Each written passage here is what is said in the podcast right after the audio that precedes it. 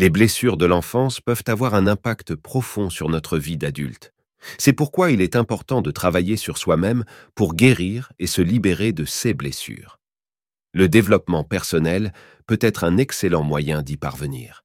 Il existe de nombreuses techniques et approches pour travailler sur les blessures de l'enfance, notamment la thérapie, le travail sur les croyances limitantes, la méditation, l'écriture, l'art-thérapie, etc.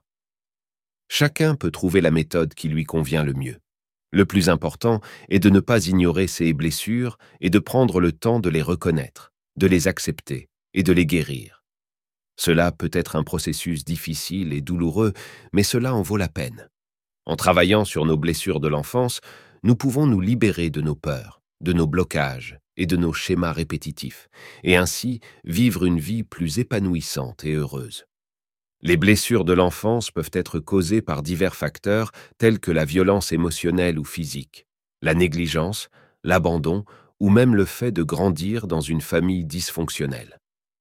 Six blessures peuvent se manifester de différentes manières, comme des problèmes de confiance, la peur de l'intimité, une faible estime de soi et des comportements autodestructeurs. Si elles ne sont pas soignées, ces blessures peuvent affecter nos relations, notre carrière et notre bien-être général. Il est important de comprendre que guérir les blessures de l'enfance n'est pas une solution universelle. Chaque individu peut nécessiter une approche différente en fonction de ses expériences et de ses besoins uniques. La thérapie peut être un outil puissant pour explorer et traiter ces blessures. En travaillant avec un thérapeute qualifié, les individus peuvent mieux comprendre leurs expériences passées et apprendre des mécanismes d'adaptation pour aller de l'avant. Une autre approche pour guérir les blessures de l'enfance consiste à travailler sur les croyances limitantes.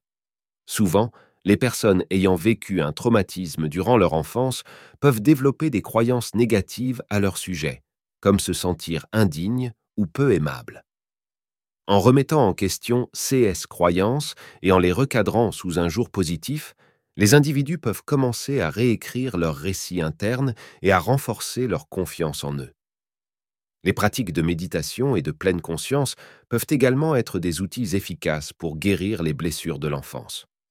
Ces pratiques peuvent aider les individus à devenir plus conscients de leurs pensées et de leurs émotions et à apprendre à les observer sans jugement.